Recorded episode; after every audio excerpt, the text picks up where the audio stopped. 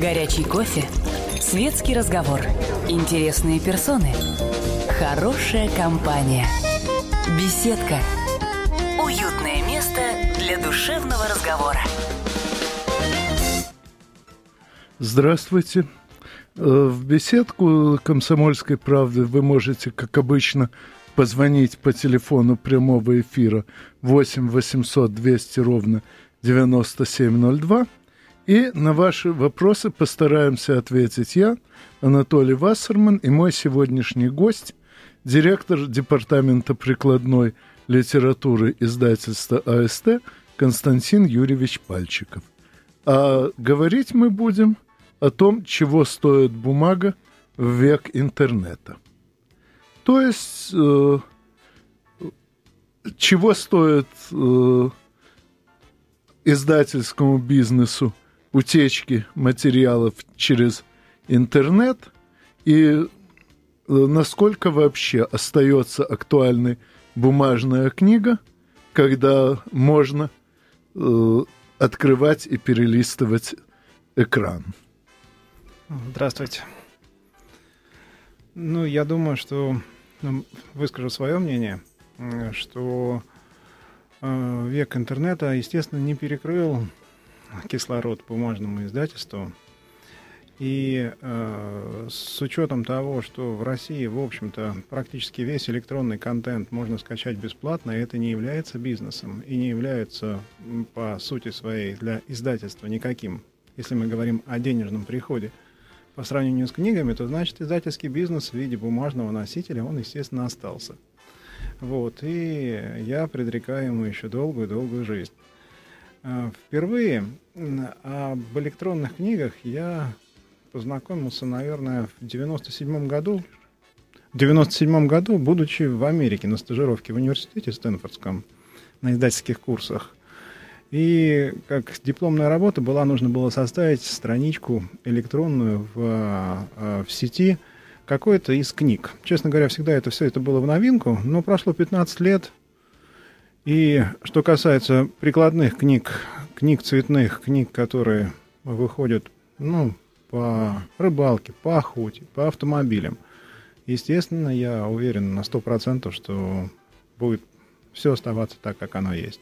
Что же касается энциклопедий детских и энциклопедических знаний, ну, как сами видите, на Википедии и другие источники, они, естественно, стали доступны и, естественно, отняли какое-то количество бумажных носителей.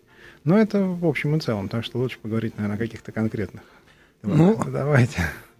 Ну, если о конкретных, то начну со вполне конкретного примера, а именно с автора, э, чьи книги в русском переводе выходят именно в АСТ, э, Лоис Роберт Чарльзовна Макмастер, более известная по фамилии бывшего мужа Буджелд.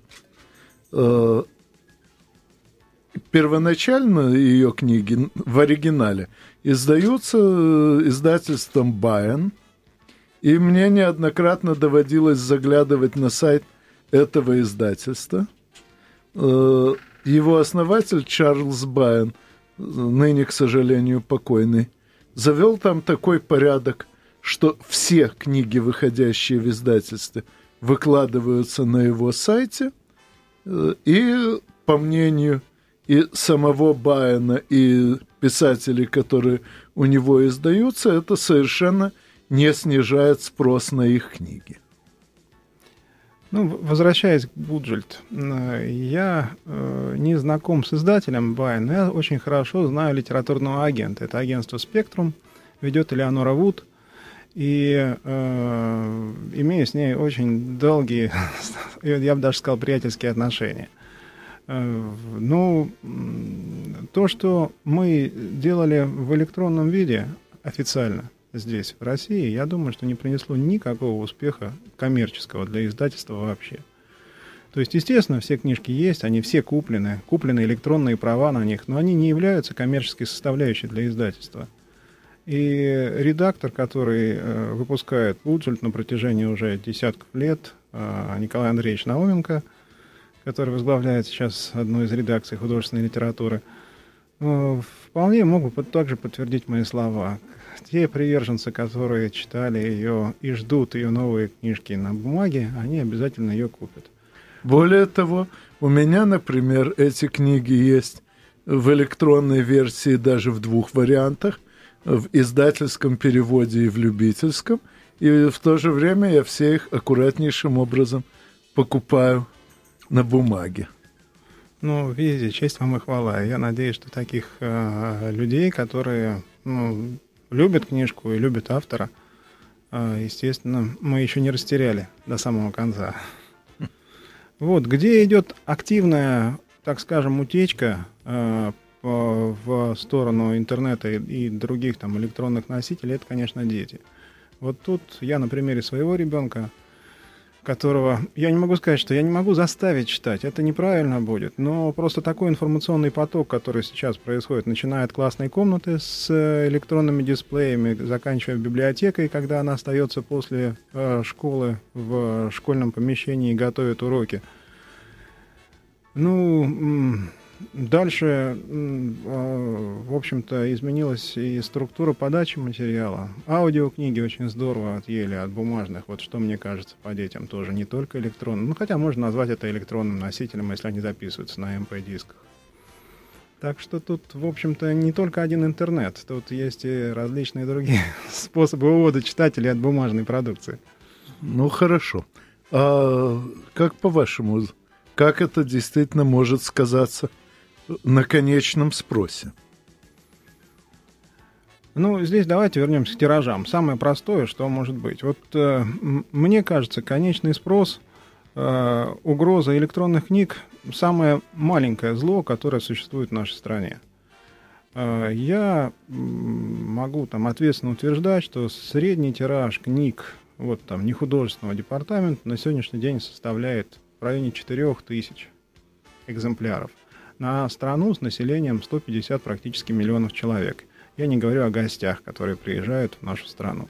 Для сравнения, малюсенькая страна Латвия, где население миллион семьсот тысяч человек, из которых 900 тысяч говорит на русском языке и читает книги на русском языке. Остается 600 тысяч людей, которые читают э, на латышском языке.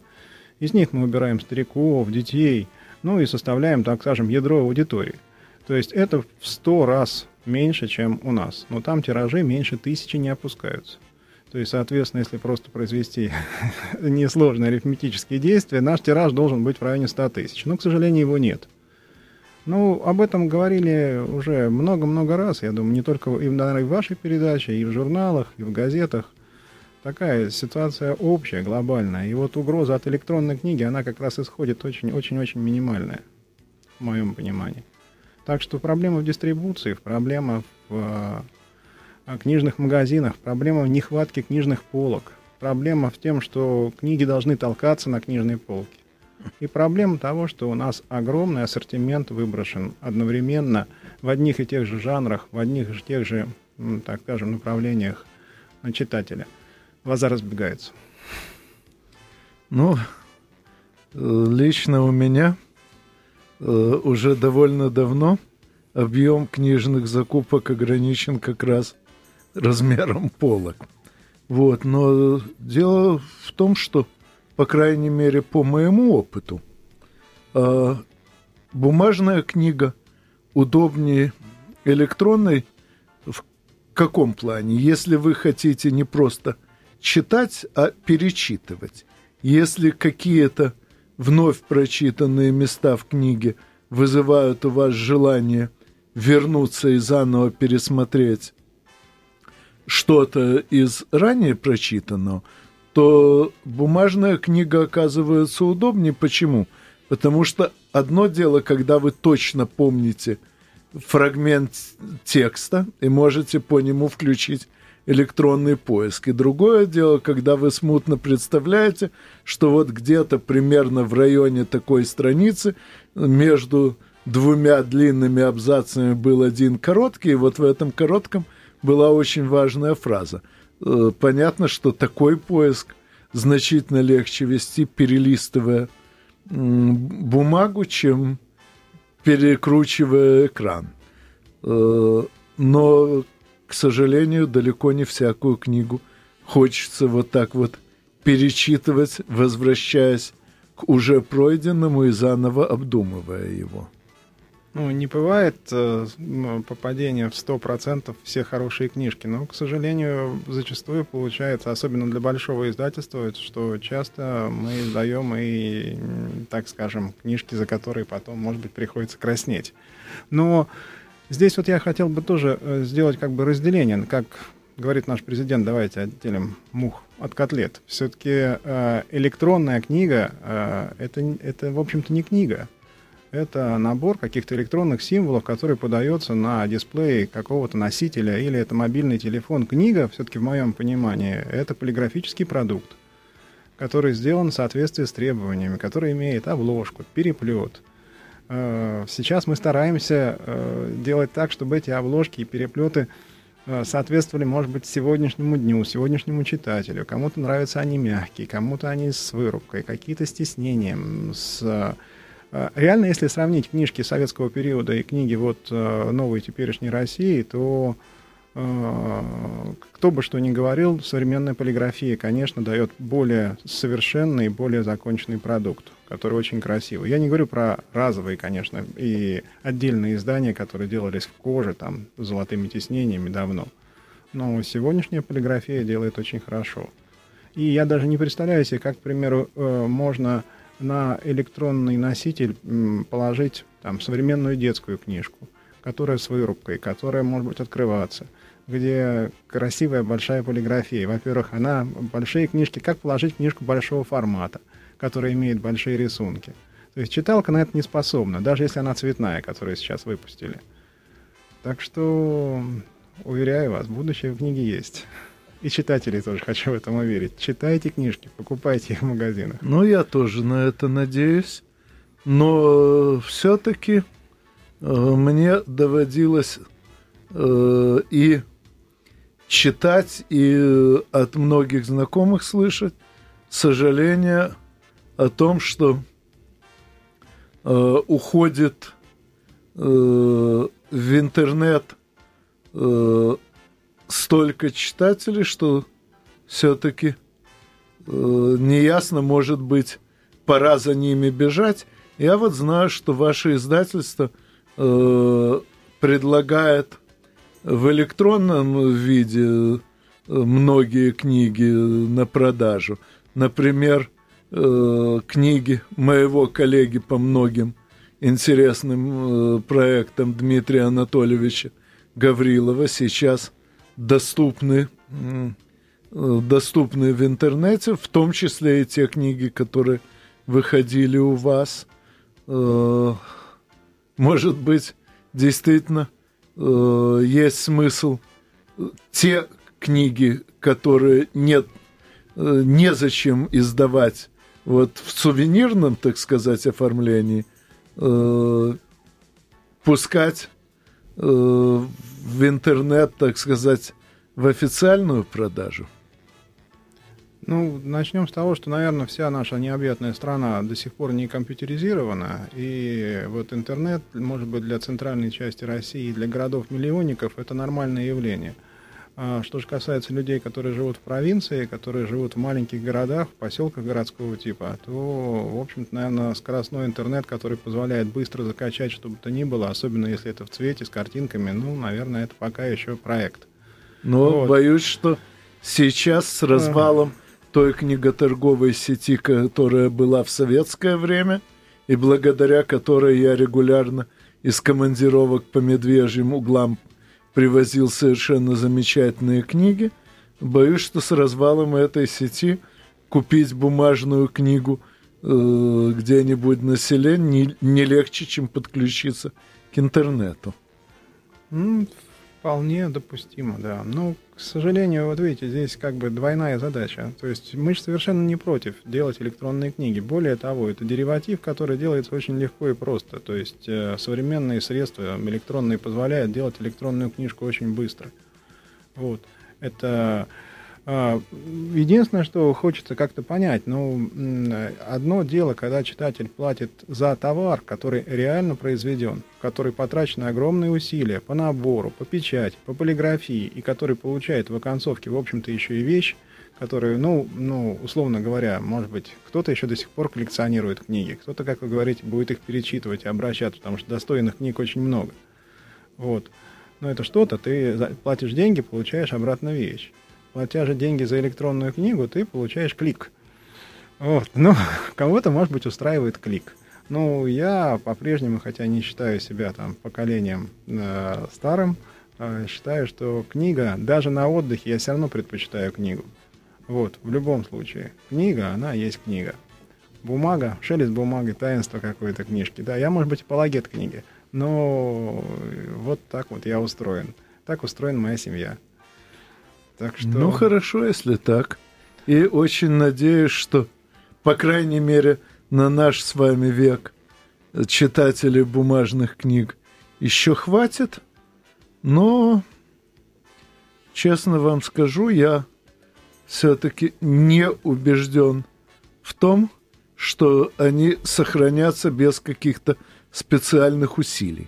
Хотя бы надо в школе тем детям, которые уже приобщились к электронной книге, объяснять, в чем преимущество бумажной.